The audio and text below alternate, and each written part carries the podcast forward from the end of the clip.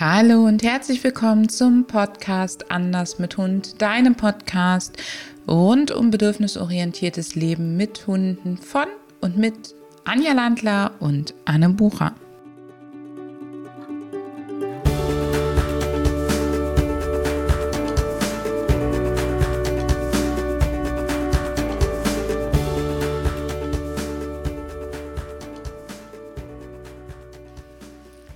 Heute haben wir wieder eine spezielle Folge für dich, denn ich, Anne, interviewe die Juristin und Biologin Dr. Sandra Voltin. Sandra hat den Tierschutzverein Animal Advocate gegründet und ist dort auch Vorsitzende, ist auch Vorsitzende des Vereins Tiergestützte Therapie NRW und sie hat eine super, super spannende Doktorarbeit über das Thema freilaufende Hunde gemacht. Sandra hat also viele Menschen mit ihren Hunden im Freilauf auf ganz besondere Art und Weise begleitet und teilt heute ihre Ergebnisse und ihre Erfahrungen aus dieser Studie mit uns. Insofern, dass sie dir berichtet, was eigentlich da konkret gemacht worden ist und was sie so für Learnings vielleicht auch mitgenommen hat, die für dich als Hundehalterin spannend sind. Ich weiß, dass du sicherlich dich schwer tust, deinen Hund freilaufen zu lassen, dass viele von unseren Zuhörern das tun, weil sie Angst haben, dass etwas mit der Umwelt oder in der Umwelt passieren könnte, der eigene Hund Schaden anrichtet oder eben die Umwelt dem Hund schaden könnte. Und deswegen finde ich das Thema heute ganz besonders spannend. Hallo, liebe Sandra, herzlich willkommen. Schön, dass du da bist. Vielen Dank, dass du mich eingeladen hast. Sehr gerne. Möchtest du etwas zu deiner Vorstellung ergänzen? Habe ich etwas vergessen oder falsch gemacht? Die Vorstellung war ganz wunderbar. Ähm, es ist alles drin gewesen. Und ja, ich freue mich auch schon, ähm, das nochmal weiter zu erläutern, denn auch für mich als Hundebesitzer waren ganz, ganz viele Komponenten der Doktorarbeit sehr spannend. Ähm, ich habe wahrscheinlich aus dem Grund das Thema gewählt, weil es mich auch persönlich betroffen hat ähm, genau wie du auch erwähnt hast, immer mit der Frage, wenn der Hund frei läuft, also ich habe verschiedene Windhunde, wo ist er dann, was macht er da? Und natürlich immer mit dem Hintergedanken, dass etwas passieren könnte. Und deswegen habe ich mich auch ganz oft gefragt, was machen eigentlich Hunde grundsätzlich, wenn sie freilaufen? Und nach vielen Recherchen musste ich dann wirklich sagen, äh, es gab überhaupt keine Studien dazu, wie weit so ein Hund überhaupt läuft oder was der da auch macht. Und wie du das ja sicher auch weißt und ganz viele Hundebesitzer, wir werden ja an und für sich permanent damit konfrontiert, dass irgendjemand sagt, unsere Hunde gehen jagen, ähm, die sind zu weit weg, ähm, die tun Dinge, die wir nicht kontrollieren.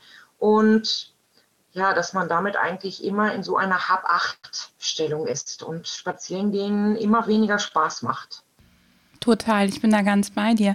Erzähl uns, du hast gerade schon angedeutet, du bist ja auch selber Hundehalterin, du hast eher jagdlich motivierte Hunde, du hast dich auch vorher ja schon mit dem Thema Jagdhunde ausgiebig beschäftigt. Erzähl mir doch mal, wie bist du konkret auf die Idee gekommen, diese Untersuchung auf diese Art und Weise zu machen? Was war da so ja, der, der Stein, der es ins Rollen gebracht hat und vielleicht auch so die am Anfang die Herausforderung, weil ich stelle mir das total schwierig vor, genügend Leute zu finden, Orte zu finden, wo man das auch machen kann. Genau, ähm, du hast schon ganz, ganz viele Punkte aufgegriffen. Also meine Masterarbeit, also die Diplomarbeit, habe ich wirklich über Jagdhunde, also wirklich jagdlich geführte Hunde geschrieben.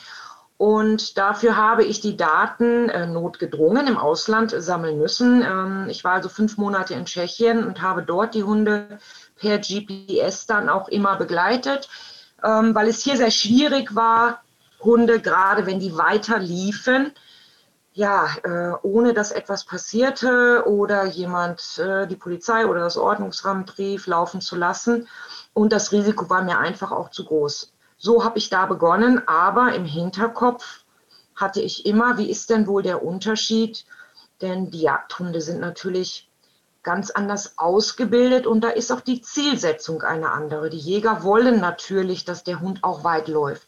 Wir als Haushundebesitzer ähm, wollen in der Regel natürlich das Gegenteil, dass der Hund, auch wenn er frei läuft, bei uns bleibt, ähm, in irgendeiner Form noch kontrollierbar ist, ähm, sodass anderen und auch dem Hund nichts passiert. Und ja, da hat sich für mich einfach immer wieder die Frage gestellt, ähm, inwieweit kann man das äh, dem Hund an für sich zutrauen, ähm, dass er, ohne dass ich ihn abrufe, läuft? Findet der zurück? Hat er diese Fähigkeiten noch? Wie weit würde er oder sie überhaupt laufen? Ähm, und wie orientieren sie sich und was machen die währenddessen? Gehen die wirklich jagen? Das ist ja so der Hauptvorwurf, den ich auch immer höre mit meinen Windhunden dass also Förster oder Jäger immer wieder äh, mich auch ansprechen und sagen, die Hunde müssen angeleint sein, denn der Hund geht jagen, wo ich ganz oft denke, ähm, das ist faktisch überhaupt nicht passiert. Meine Hunde hören sehr gut, ähm, aber man hat natürlich nichts, um dem Förster oder dem Jäger da irgendwie zu widersprechen und zu sagen, so schauen Sie mal, ähm, der Hund läuft höchstens 30 Meter weg. Und das war für mich eben auch nochmal ein ganz großer Anreiz, diese Studie dann in Angriff zu nehmen mit, mit Haushunden, mit unseren Hunden, mit denen wir täglich spazieren gehen. Ich finde das super spannend, weil in der Tat haben viele meiner Kunden vor allen Dingen dass die Angst, unangenehm aufzufallen. Also, dass der eigene Hund Schaden anrichten könnte oder dass er selber unangenehm, dass man selber unangenehm auffällt. Und ähm, die wenigsten würden gerne mit dem Förster oder Jäger an der Stelle diskutieren. Und du hast es eben schon gesagt, die Jagdhunde sind ja ganz anders ausgebildet. Da gibt es ein anderes Ziel und ich glaube auch eine andere gesellschaftliche Akzeptanz, wenn der Hund frei läuft, als bei uns. Und deswegen finde ich das so super spannend, dass du eben gesagt hast, heute geht es eben oder bei dieser Untersuchung geht es nicht um die jagdlich Ausgebildeten und Geführten, sondern so um den groben Querschnitt aus den mit uns lebenden Hunden. Magst du uns mal kurz berichten, wie du deine Datenerhebung gemacht hast? Also wie du konkret vorgegangen bist, um diese Daten zu sammeln? Ähm, ganz, ganz gerne, ähm, weil du hast, um das nochmal ganz kurz auf, aufzugreifen, auch einen ganz wichtigen Punkt angesprochen, weil letztendlich ist es ja so ein wenig auch Doppelmoral, das muss man oder kann man vielleicht so sagen. Ähm, bei den Jagdhunden, die wir ja alle schon getroffen haben, denke ich, ähm, wird erwartet, äh, dass die sehr weit laufen, durchaus auch hinter dem Wild her, denn das ist ja deren Aufgabe. Und beim Haushund ähm, ist das natürlich absolut verpönt und unsere Hunde sollen eben immer, immer bei uns bleiben, ähm, obwohl es natürlich auch ein Hund ist. So, wie habe ich die Daten erhoben? Ähm, ich hatte eigentlich angedacht, dass ich 50 Teams, jeweils also Hund und Mensch, ähm, ja, finden könnte, mit denen ich dann ähm, spazieren gehe. Äh, ich habe insgesamt für jedes Team vier Spaziergänge gemacht, zwei in bekannten Gebieten und zwei in unbekannten. Wie du vorhin schon erwähnt hast, die erste Schwierigkeit ähm, begann schon damit, dass ich gar nicht genug Teams gefunden habe, mhm. weil sich ganz viele Leute nicht getraut haben.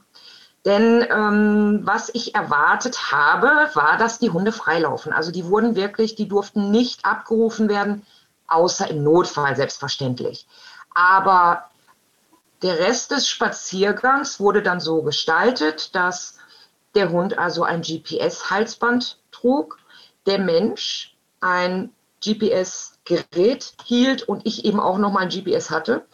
Und bei den größeren Hunden, ähm, die haben dann auch noch eine Kamera gehabt mit einem Geschirr, äh, was sie dann getragen haben, wo wir dann wirklich auch im Nachgang sehen konnten, ähm, was hat der Hund gesehen aus seiner Perspektive, wo war der. Und ich konnte die Daten ähm, wirklich bis auf zwei Sekunden Segmente immer abgleichen.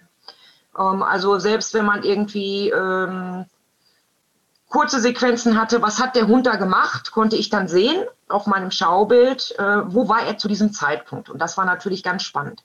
Und andersherum eben auch sehr spannend, wenn der Hund weiter weg war und man potenziell sagen könnte, er war jagen, ähm, konnte ich dann eben die Kameraaufnahme ne-, nehmen und dann sehen, ähm, nee, das hat er nicht gemacht. Der ist beispielsweise ja irgendwo entlang gerannt oder war im Mülleimer oder hat eben andere Dinge gemacht. Das war eben zu beobachten.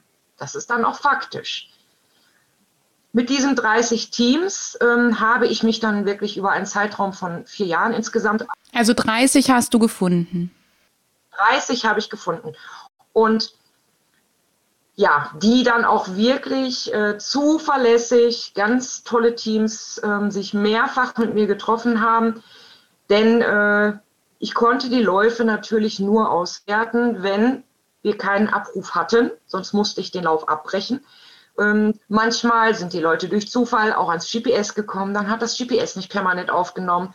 Und das waren dann eben Läufe, die ja nicht auswertbar waren. Also von vier Läufen, ähm, ja, waren es manchmal dann auch acht oder zwölf, je nachdem, wie gut alles geklappt hat.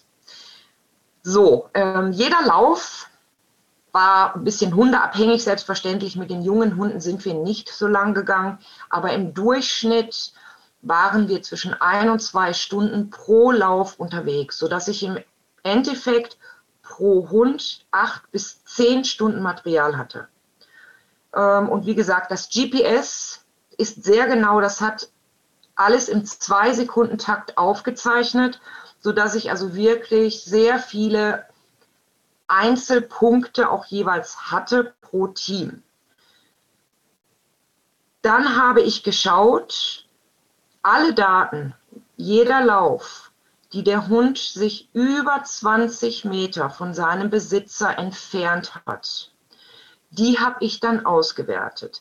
Ähm, sei es also Läufe mit 21 Meter, da habe ich dann geschaut, wo ist der Hund hin, wie schnell war der ähm, und wie war das Laufschema, das Pattern, ähm, aber eben auch Läufe, die 200 Meter, 300 Meter 800 Meter entfernt waren.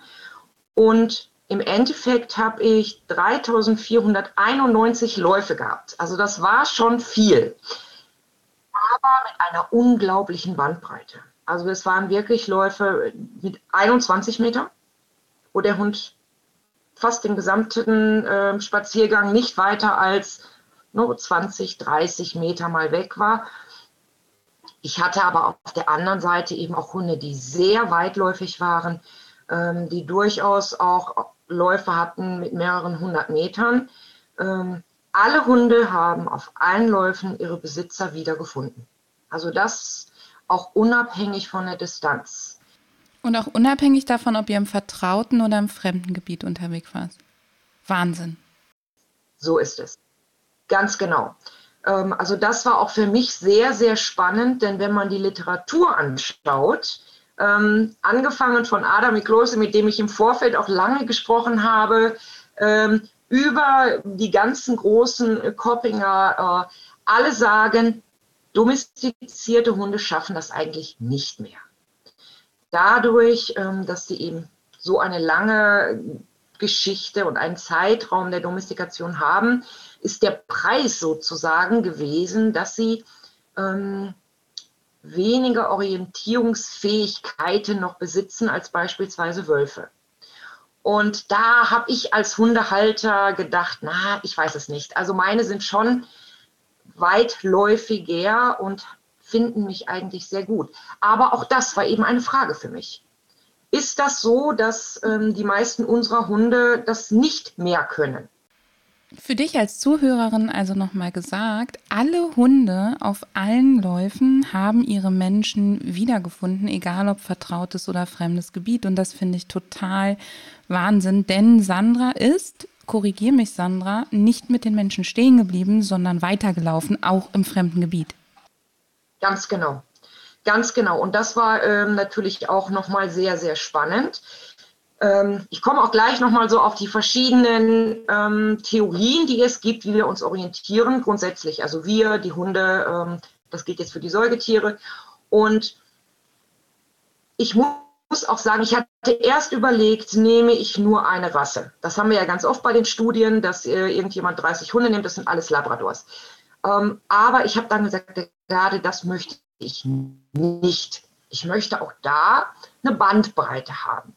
Und so hatte ich wirklich 30 Hunde, zwar einige Rassehunde auch mehrfach, ähm, aber schon ein breites Spektrum, also wirklich von, äh, es haben Möpse mitgemacht, ähm, aber eben auch Windhunde verschiedene, also von Barseus über Windspiele, dann äh, eben auch Labradore, verschiedene Mischlinge auch. Ähm, ein Hund, der taub war, trotzdem ähm, immer seinen Besitzer gefunden hat und ganz spannend einer meiner weitläufigsten Hunde war. Und äh, das war auch ein, ein Molosser-Mix, also auch ein großer Hund, äh, ganz toll, ganz zuverlässig.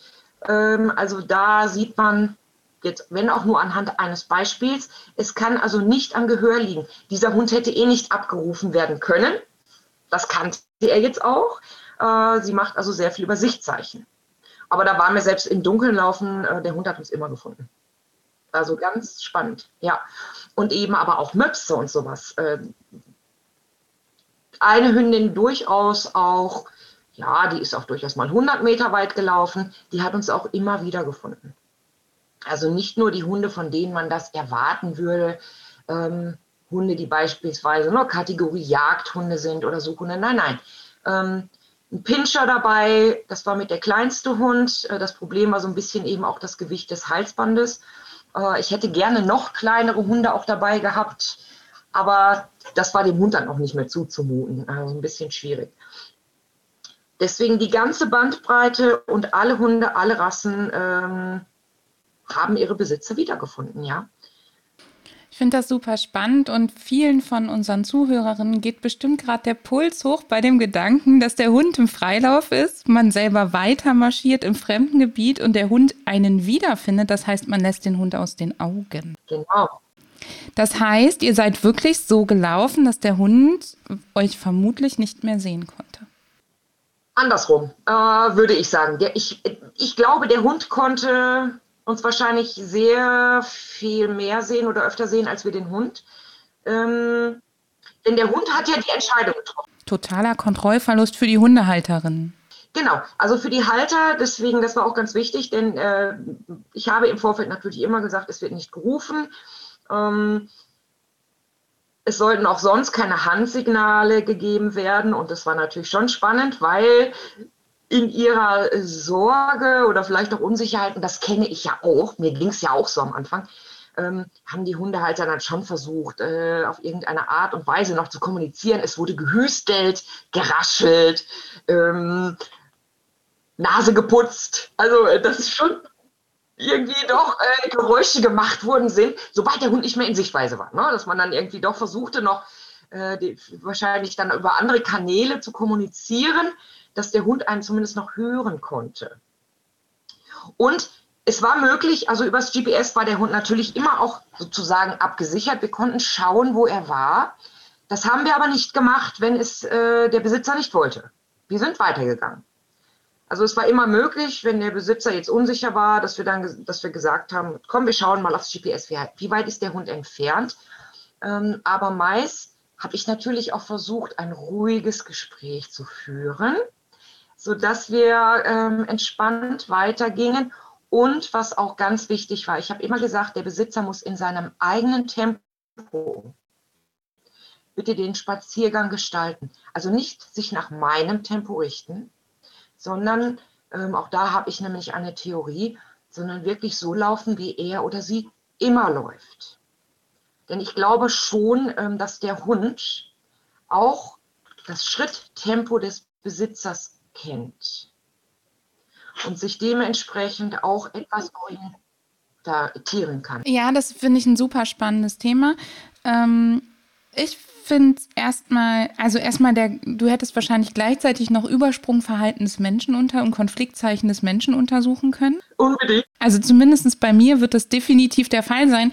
Für alle, die, die uns zuhören, wenn wir diesen Podcast aufzeichnen, dann sind meine Hunde und ich noch nicht ins Feld gegangen mit äh, Sandra. Aber wir werden das drei Tage nach Aufzeichnung dieses Podcasts zusammen tun und werden mehrere Läufe miteinander machen mit meinen Hunden und zwar zusammen im fremden Gebiet und dann auch noch mal im Einzelnen im Freilauf. Da bin ich noch super, super gespannt drauf. Und ich weiß genau, wer bei uns Schnappatmung kriegt. Und äh, meine Schnappatmung behaupte, ich würde relativ flach bleiben. Die von meinem Mann wird deutlicher. Und Sandra und ich haben uns überlegt, dass wir das bei uns gleichzeitig noch mit Pulsuhren begleiten. Das gehört dann natürlich nicht mehr zur Studie, aber so mal just for fun und auch um die Ergebnisse mit euch da draußen zu teilen. Ähm, Sandra, für die Menschen eine super Herausforderung, oder?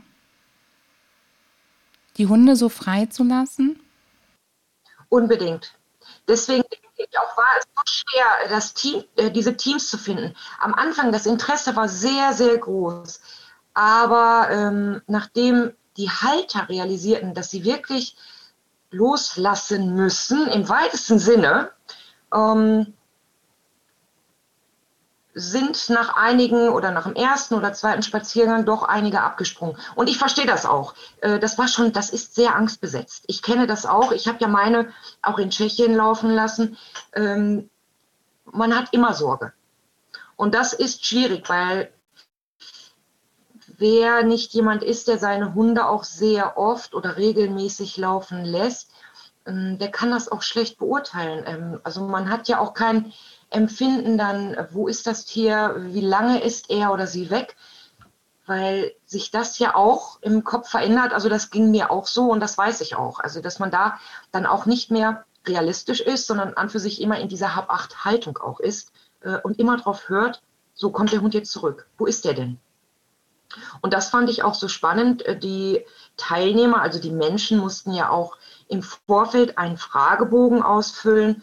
Ähm, den du ja auch hattest jetzt, Anne, wo ich eigentlich verschiedene Sachen abgefragt habe. Ähm, und jetzt die Frage eben auch an dich, was fandest du in diesem Fragebogen für dich jetzt spannend oder hast vielleicht überlegt, äh, kann ich das ja faktisch beantworten? Ähm, jetzt bin ich ja jemand, der in der, also ich habe ähm, den Fragebogen gelesen und dachte mir so, oh, oder muss ich nachdenken teilweise?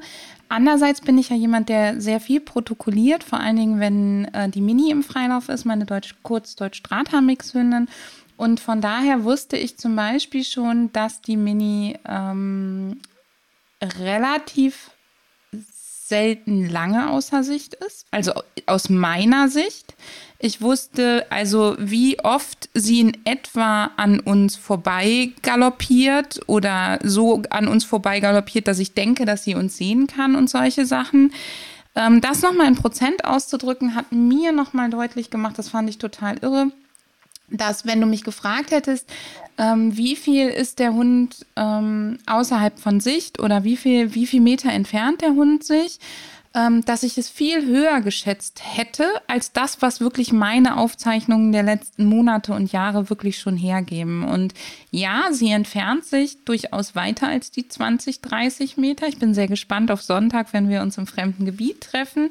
Ähm, aber hier sind es dann doch auch gut mal 5, 6, 700 Meter und darüber hinaus, soweit ich sie sehen kann. Ich glaube aber zum Beispiel, dass hier ist es ja von der Topografie, wir haben hügeliges Land, wir haben viel Wald dass da, wo ähm, sie mich nicht sehen kann, sie sich gar nicht so extrem weit ähm, entfernt. Jetzt trägt sie einen GPS-Tracker immer, ähm, den ich selten aktiviere und der auch nur, ich glaube, alle zwei Minuten funkt, wenn ich den nicht, nicht, nicht live stelle sozusagen. Und das mache ich, weil mein Handy immer Akku, Akku alle hat, relativ selten. Das mache ich wirklich nur dann, wenn sie länger als zwei Minuten außer Sicht ist. Aber ich glaube, ich behaupte, dass wenn, wenn sie mich nicht mehr sehen kann, sie nicht so weit geht wie da, wo sie mich sehen kann. Das ist spannend. Also du würdest das wirklich von Sicht abhängig machen und gar nicht mal ähm, von Gebiet, also bekannt oder unbekannt? Teilweise denke ich, ist es auch nochmal das Gebiet ich merke halt, dass da, wenn ich jetzt nur vom vertrauten Gebiet ausgehe, da wo es eher feldartig ist, da wo viel Wiese ist, da zieht sie richtig, richtig große Kreise. Sie rennt auch einfach sehr gerne. Und da dauert es dann auch mal, bis sie wieder bei mir anguckt, kommt wirklich mehrere Minuten. Wenn wir im waldreichen Gebiet rund, äh, unterwegs sind, ist sie häufig nur für 20, 30 Sekunden im Wald und dann wieder auf dem Weg. Und daran mache ich das einfach so für mich fest. Mit vertrauten und fremden Gebiet weiß ich gar nicht, ob ich den Unterschied machen würde. Ich glaube, ich würde ihn in der Tat gehe ich auch im Fremdengebiet eher davon aus, dass sie da, ja, ist eine spannende Frage, aber dass sie, solange sie mich sehen kann, die Distanzen eher größer gestaltet. Ähm, weil das ist schon spannend. Also ich habe natürlich versucht, ähm, die Läufe immer gleich zu gestalten. Und das heißt, es war auch viel Waldgebiet dabei, weil ich genau das ja auch forcieren wollte, dass der Hund außer Sicht war und die Möglichkeit auch hatte. Ähm, das macht es für mich ja auch viel spannender, weil wenn der Hund mich sehen kann, muss er sich letztendlich ja an nichts anderem orientieren. Und darum ging es mir ja auch, einfach zu sehen, ähm, wie machen die Hunde das, wenn sie uns eben nicht mehr sehen können. Ähm, und dazu muss ich noch sagen, um das nochmal wieder aufzugreifen. Also ich hatte die 30 Teams vier Spaziergänge, ähm, Durchschnittswerte insgesamt zwischen acht und zehn Stunden, dann eben GPS, jedes Mal die Auswertung und dann eben zweimal in bekanntem Gebiet und zweimal in unbekanntem Gebiet, weil ich da auch äh, spekuliert hatte, dass es Unterschiede gibt, äh, also ob der Hund ein Gebiet kennt ähm, im Vergleich dazu oder äh, ob das Gebiet eben ganz neu ist. Dann im nächsten Schritt äh, habe ich sieben verschiedene Laufmuster ja, entwickelt sozusagen, die ich dann jedes Mal auf die Läufe dann auch, also wo ich die dann zugeordnet habe und gesehen habe, welche Hunde haben welche Laufmuster angewandt. Ähm, denn im Fragebogen war unter anderem die Frage eben auch, wie läuft euer Hund? Wie findet der wohl zurück? Erstmal A, mit welchem Sinn? Also sieht er euch oder äh, er, er eine Spur. Und wenn der zum Beispiel das über den Geruchssinn macht, wie läuft er dann? Läuft er also vor und zurück? Ähm, das wäre dann in meiner Studie das sogenannte Sternmuster gewesen. Ähm, also wie ein Arm eines Sterns. Der Hund läuft vor, hat so einen Wendepunkt, den habe ich dann Point of Return genannt, also Punkt der Umkehr, und ist dann wieder zurückgelaufen. Aber es gab eben auch andere Strategien, beispielsweise, dass der Hund permanent parallel läuft, obwohl wir ihn nicht sehen. Oder dass er einen Loop läuft, also einen Kreis, ähm, entweder wirklich einen ganzen Kreis oder ja, so einen halben Kreis, äh, was aber eben beinhaltet, dass er auf keinem Punkt äh, zurückläuft, also seinen Geruch wieder aufnimmt, dieselbe Spur benutzt, um zurückzukehren. Äh, und da konnte man eben sehen, dass verschiedene Hunde diese unterschiedlichen Strategien auch nutzen. Und wie ich zu Beginn sagte, es gab Riesenunterschiede, was die Distanz auch betraf. Also es gab Hunde, die wirklich 20 Meter, 25 Meter Maximum von ihrem Besitzer weg waren und auf der anderen Seite eben Hunde, die äh, auch 1000 Meter liefen. Und deswegen habe ich die Hunde dann nochmal in drei Gruppen differenziert, damit ich einfach das Laufverhalten genauer auswerten konnte. Die erste Gruppe waren Hunde bis maximal 150 Meter Entfernung vom Besitzer, egal mit welchem Schema. Die zweite Gruppe 150 bis 350 Meter Entfernung und die dritte Gruppe eben Hunde, die sehr laufstark waren, also über 350 Meter, sich auf mindestens einem Lauf vom Besitzer entfernt haben. Ähm, und dann habe ich eben geschaut, so wie waren dann auch bei den Hunden die verschiedenen Laufmuster, ähm, auch in diesen Gruppen. Und überraschenderweise stellte sich also raus, Gruppe 1 und 2 insbesondere, ähm, dass über 60 Prozent der Hunde also an und für sich nur dieses Laufmuster, man läuft vor auf dem Weg, hält an oder man folgt dem Besitzer selber gezeigt haben. Die waren also kaum vom Weg entfernt und das fand ich selber schon sehr das heißt, da war nichts mit über Stock und über Stein und da war auch nichts mit großartiger Erkundung abseits der Wege, sondern die sind wirklich viel auf dem geebneten Weg geblieben, sozusagen. Das habe ich schon erwartet. Da gibt es auch Studien zu, dass die Hunde eher auch die Wege benutzen. Es ist ja auch viel einfacher, aber nicht in diesem Umfang. Also mich macht es fast ein bisschen traurig, weil ich denke, da geht ja auch viel Qualität für die Hunde einfach verloren. Ja, das habe ich im Nachgang auch so empfunden. Also gerade die ähm, Gruppe 1 Hunde, die über viele Stunden, denn das waren ja wirklich Stunden, die wir draußen verbracht haben, ähm, in einem Gebiet, was für mich als Mensch auch spannend war. Ja, also es gab Wild, es gab Spuren, ähm, Radfahrer, Pferde, andere Hunde, ähm, die man sehen konnte, erschnüffeln konnte. Das haben viele der Gruppe 1 Hunde gar nicht wahrgenommen. Die sind wirklich anderthalb Stunden vor dem Besitzer hergelaufen oder hinter dem Besitzer hergelaufen und haben meines Erachtens sehr, sehr wenig exploriert und von ihrem Umfeld tja, aufgenommen. Das heißt, Sie haben auch sehr wenig am, also ich denke jetzt gerade an meine Herdenschutzhündin, die Nayeli, je nachdem, wo ich laufe, gerade wenn es hundereich ist, befindet die sich ganz viel auf dem Weg auch im Freilauf und geht sehr viel aber dann wirklich in die Exploration, was die Hundespuren am Wegesrand links und rechts geht. Und das war ganz lustig, als du eben das mit dem Tempo sagtest, habe ich gedacht, oh, wir haben je nachdem, wie wir laufen, echt ein ganz unterschiedliche Tempi. Wenn die Nayeli zum Beispiel an der Leine bleibt und es ist ein hundereiches Gebiet, sind wir super langsam, weil jedes Mal, wenn sie am Wegesrand schnüffelt, bleibe ich halt stehen und warte auf sie, damit sie auch wirklich trotz Leine möglichst viel von ihren Bedürfnissen befriedigen kann. Und ähm, unsere Mini ist ja dann teilweise trotzdem im Freilauf. Und das sind häufig Spaziergänge, wo sie von vorne zurückkommt, auch wenn sie erst zur Seite abgebogen ist. Also wo ich davon ausgehe, sie läuft einen Halbkreis und kommt dann quasi uns wieder entgegen. Ähm, und wir laufen sehr, sehr unterschiedliche Tempo. Was ich total traurig finde, ist nicht, dass der Hund nur den Weg nicht verlässt, sondern dass du sagst, der läuft eigentlich nur mit und zeigt wenig Explorationsverhalten für euch da draußen, also wenig Neugier und Erkundungsverhalten. Er beschäftigt sich wenig mit der Umwelt und das ist eigentlich ein Indiz dafür, dass er entweder gehemmt ist oder dass er einfach ne, gelernt hat, ähm, dass er das nicht, nicht, dass es das ihm nicht gut tut, dass er das nicht darf oder wirklich kein Interesse mehr dran hat. Und das ist hat im Prinzip immer was mit Hemmung zu tun und ist eigentlich, bei Menschen würde man sagen, fast ein bisschen emotionslos bis depressiv. Ja, so schätze ich das auch ein. Ähm, und man sieht das meines Erachtens auch sehr schön. Ähm, ich habe jetzt gerade auch äh, Hunde im Kopf natürlich, äh, die ich auch auf Video habe. Und man sieht, dass die sehr wenig auf diesen anderthalb Stunden oder zwei Stunden, die wir unterwegs waren, ja auch mal schnüffeln, ähm, ja in irgendeiner Form selbsttätig irgendetwas erkunden. Also die sind fast explorationslos. Das ja finde ich auch erschreckend. Also die hätten auch, die waren ja frei, die hätten alles machen können. Ne? Es, ist, ich denke, das war auch ganz, ganz viel erlerntes Verhalten. Ähm, denn wenn ich noch mal kurz auf die Doktorarbeit zurückkommen darf, im ersten, ich habe die in drei Teile gegliedert. Im ersten Teil geht es wirklich Interaktion der Läufe, Mensch-Hund.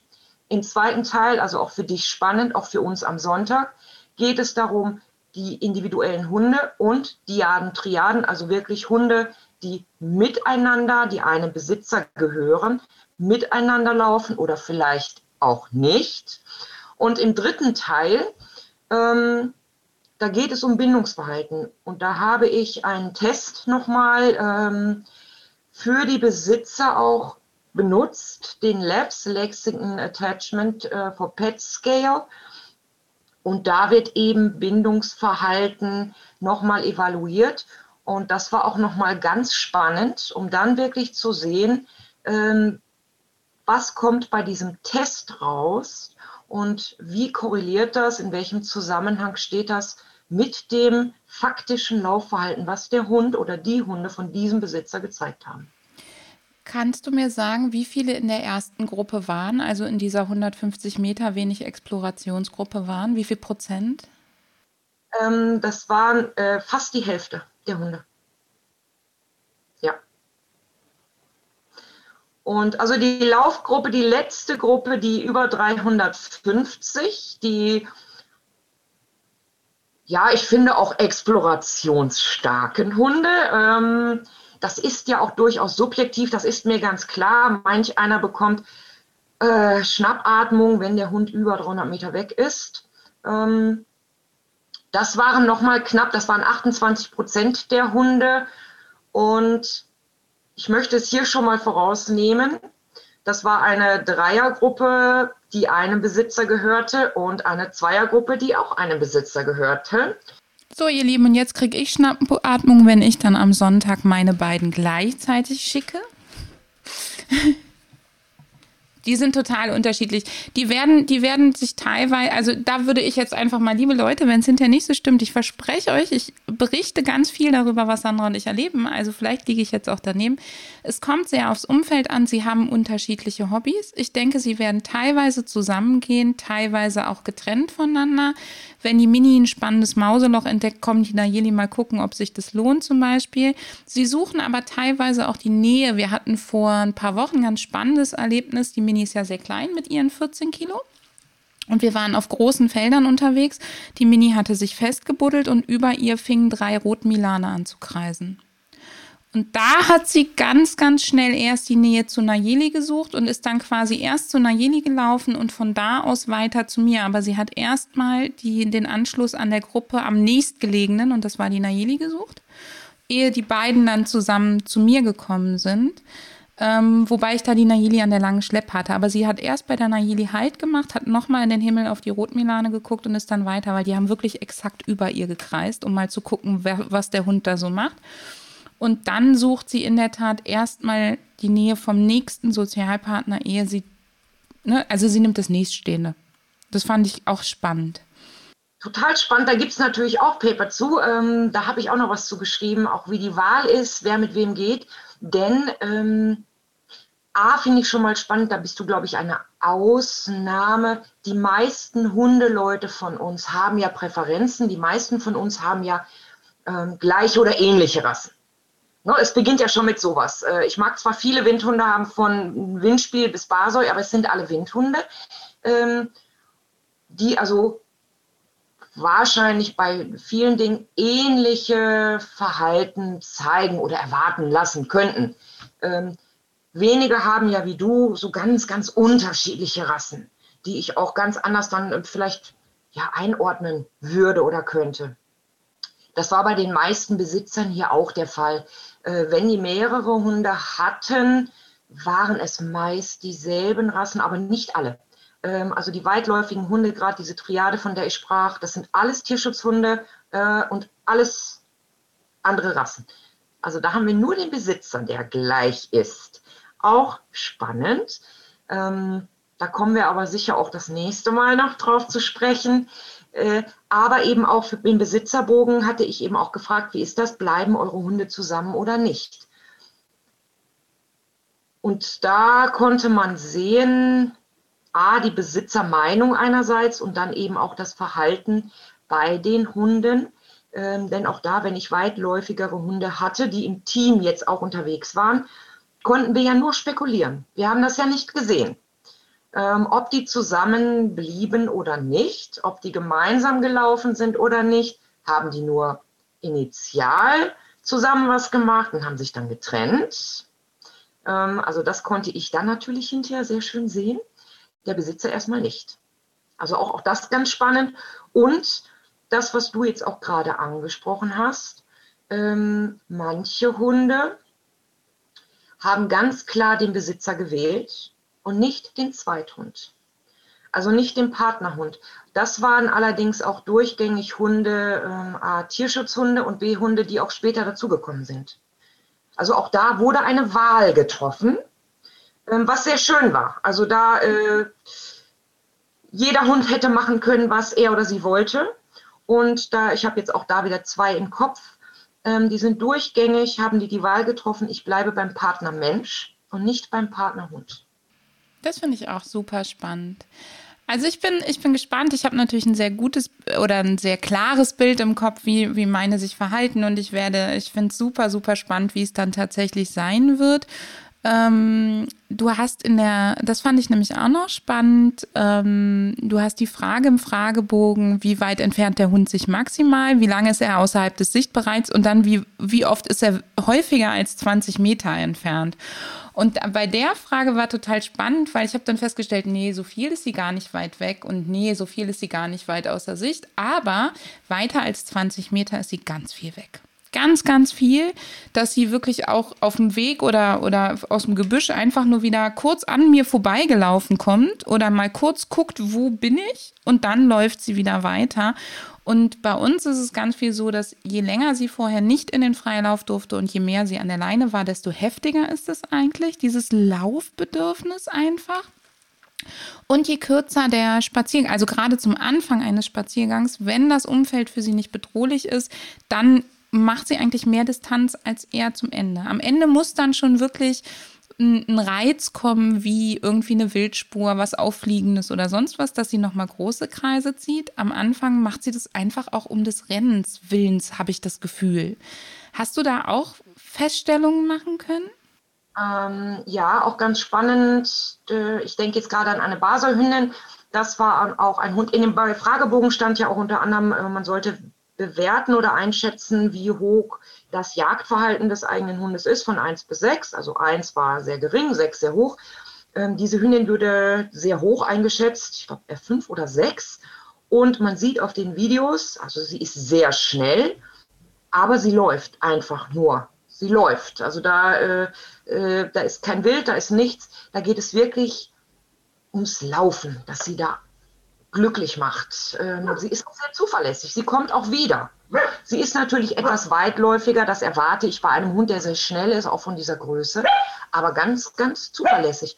Und relativ einfache Orientierungsschemata. Also das ist ein Hund, der auch dieses Sternmuster wählt. Vor, zurück, vor, zurück. Also eher so ein bisschen pflichtbesticht.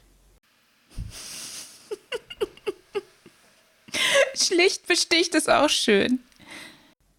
Und um nochmal mit den 20 Metern aufzugreifen, ähm, das ist ja auch ganz subjektiv. Ja, weil für mich ähm, die Explorationsmuster haben für mich schon verschiedene Schwierigkeitslevel.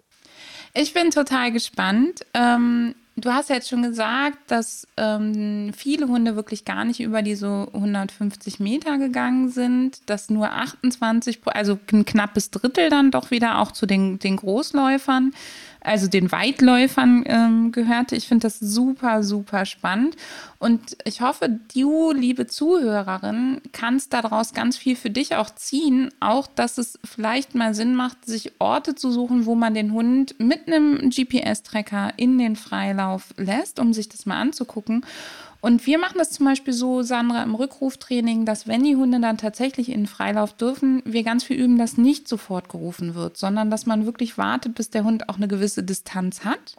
Auch damit er am Ruf des Menschen gegebenenfalls hört, dass er schon weit weg ist, dass er also auch die Gruppe schon weit verlassen hat, aber auch, weil ich immer das Gefühl habe, dieses Loslassen und sofort wieder rufen, sofort wieder kontrollieren, sorgt eigentlich eher dafür, dass wir die Hunde wegtreiben von uns, dass sie eher das Bedürfnis haben, noch mehr, also gerade bei denen, die gerne in die Erkundung gehen wollen, dass wir eigentlich eher Misserfolge sammeln als Erfolge. Andererseits verstehe ich persönlich jeden Hundehalter, der sagt, ich kann meinen Hund nicht wirklich ohne flatternde Nerven und Schweißausbrüche ähm, loslaufen lassen. Und deswegen sei, egal was dich das daran hindert, hier schon mal erwähnt, wir verlinken dir Sandras Kontaktdaten unter diesem Podcast. Und ähm, Sandra überlegt auch daran, wie sie mehr Hundehaltern eben solche Läufe mit sich zur Verfügung stellen kann. Du kannst, wenn du daran Interesse hast, einfach uns anschreiben oder du nimmst einen der Links, die wir dir hier drunter setzen, zu Sandra, dass du da mal Kontakt aufnimmst und vielleicht so einen Lauf von Sandra begleiten lässt, damit du einfach weißt, was tut mein Hund da eigentlich und wie läuft er und dir das auswerten lässt. Das, ich finde das ein super, super, super spannendes Thema. Sandra, magst du noch was aus, der, aus deiner Untersuchung mit uns teilen? Wir haben jetzt schon ganz lange gesprochen. Sandra wird auch bestimmt noch mal öfter kommen, weil sie hat noch ganz viele andere spannende Themen zu Mensch und Hund in petto. Und ich habe ja vorhin noch die tiergestützte Therapie erwähnt. Das finde ich auch ein ganz spannendes Thema zum Beispiel und den Tierschutz.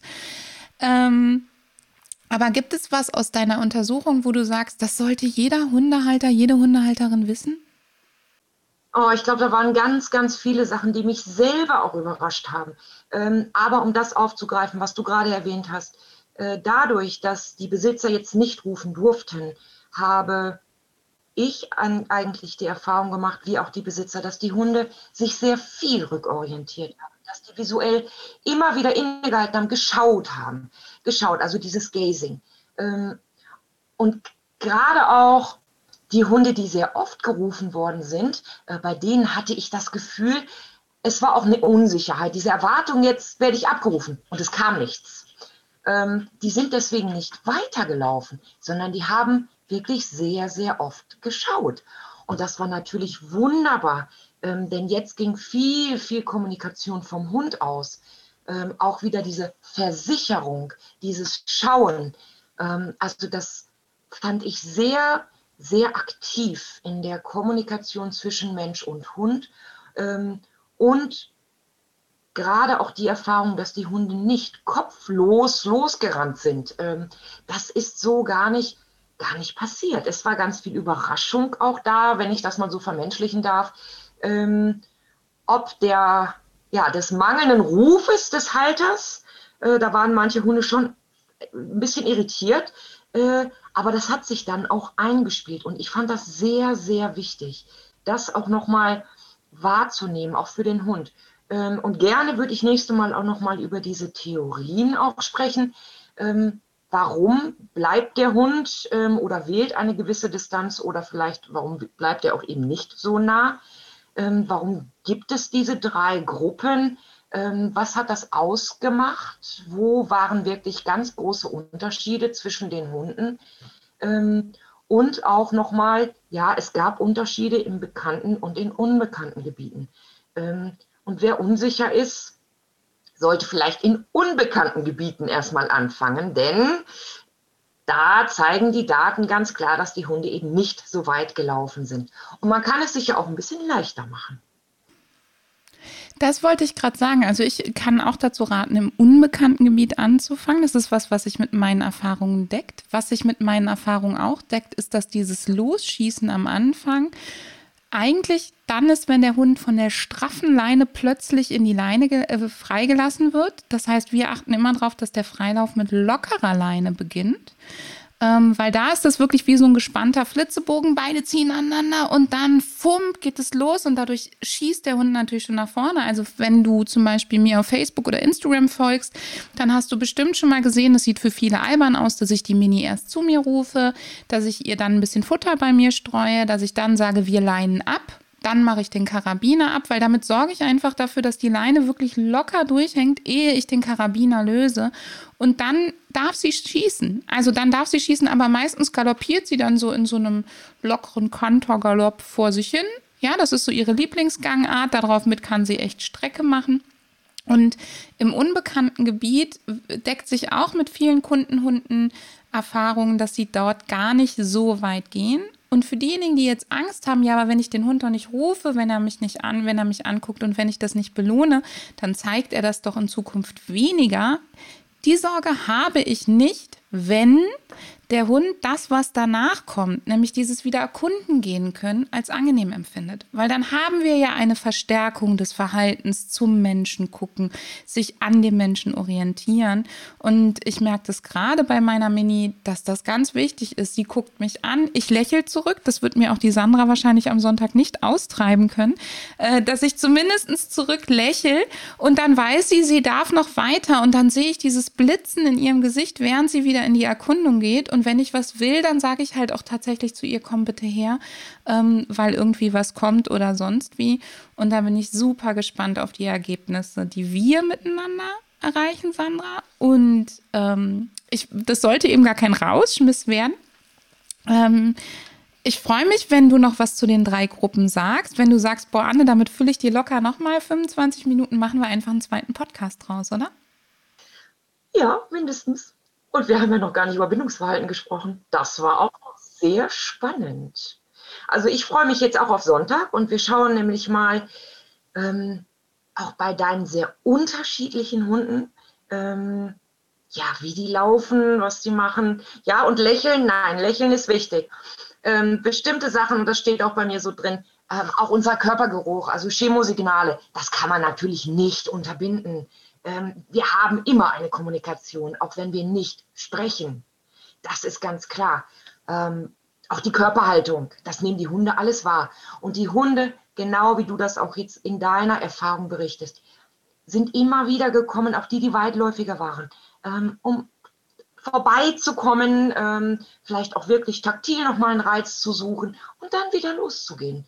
Die waren ja nicht anderthalb Stunden weg und haben uns dann wieder am Auto getroffen. Nein, nein, also so hat sich das nicht gestaltet. Es war äh, ja laufen und immer wieder vorbeikommen, also wie so Kreise aufmachen. Wenn ihr da draußen mehr von Sandra hören wollt, nicht nur, dass sie bald hoffentlich wieder hier zu Gast ist, sondern Sandra hält am 21.11. einen Online-Vortrag über ihre Studie. Ähm, den verlinken wir euch hier auch nochmal drunter. Wer also sagt, Mensch, das Thema auch für die Trainerkolleginnen und Verhaltensberater und sonstiges, ich glaube, das ist für uns alle super, super spannend, super tolles Wissen und ich hoffe, dass wir, Sandra und ich, dir heute ein bisschen Mut machen konnten, deinen Hund da, wo es geht, da, wo du es verantworten kannst, mehr Freiheit gewähren zu lassen. Es geht uns nicht darum, dass du immer und überall deinen Hund in Freilauf schickst, auf keinen Fall, aber darum, dass du vielleicht dich häufiger mal traust, deinem Hund in bestimmten Situationen einfach mal ein bisschen Freiheit zu gönnen. Und dann meine Anregung: GPS-Tracker dran und Stoppuhr in die Hand. Ich finde das super beruhigend. Ich mache das immer sofort. Ich stoppe die Zeit, wenn ich Hunde in den Freilauf schicke und dann drücke ich jedes Mal den Button für die Rundentaste, wenn der Hund scheinbar im Vorbeilaufen mal kurz einen Blick über die Schulter zu mir wirft oder wie auch immer. Und das gibt mir unglaublich viel Halt. Ach, ganz wunderbar, auch deine Ideen wie immer. Ähm, Finde ich ganz anregend. Das mit der Stoppuhr auch wirklich sinnvoll. Und ich kann es natürlich nur aufgreifen. Es geht ja hier nicht darum, den Hund überall frei laufen zu lassen, um Gottes Willen, ähm, sondern auch wirklich in Gebieten, wo ich weiß, wie wir das auch abgesprochen haben. Da sind keine Straßen in der Nähe. Da kann erstmal dem Hund selber so nichts passieren, auch wenn er etwas weiter weglaufen sollte. GPS ist auch eigentlich eine Sache, die ich anregen möchte. Man bekommt die heute auch recht preiswert und es vermittelt uns Sicherheit, das muss man einfach sagen.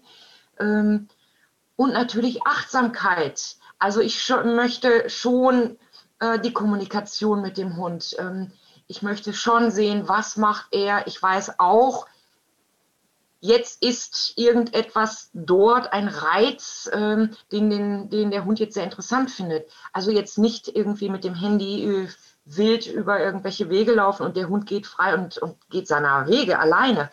Das ist ja nicht, äh, was angedacht ist, sondern natürlich auch diese, diese Achtsamkeit, dieses ähm, den eigenen Hund in seiner Kommunikation noch besser kennenlernen, um dann auch wirklich zu sehen, ist das etwas, wo ich ihn abrufen muss oder ist es wirklich nur ein Mauseloch, wo letztendlich ja nicht viel passieren kann.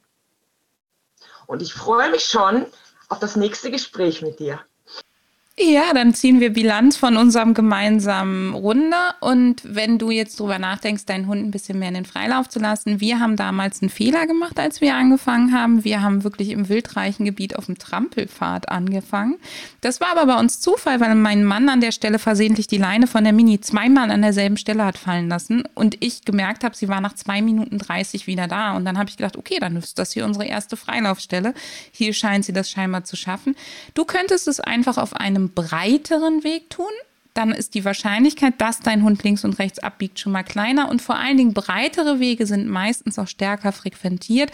Und damit steht meistens, Garantie hast du nie, das Wild ein bisschen weiter weg. Und damit hat dein Hund vielleicht nicht direkt das nächste Kanickelchen vor der Nase. Und du ein bisschen mehr Sicherheit. Liebe Sandra, ich danke dir vielmals, dass du da warst. Wir verlinken hier alles und ich hoffe, euch hat es genauso gut, gut getan, das Gespräch wie mir mit der lieben Sandra.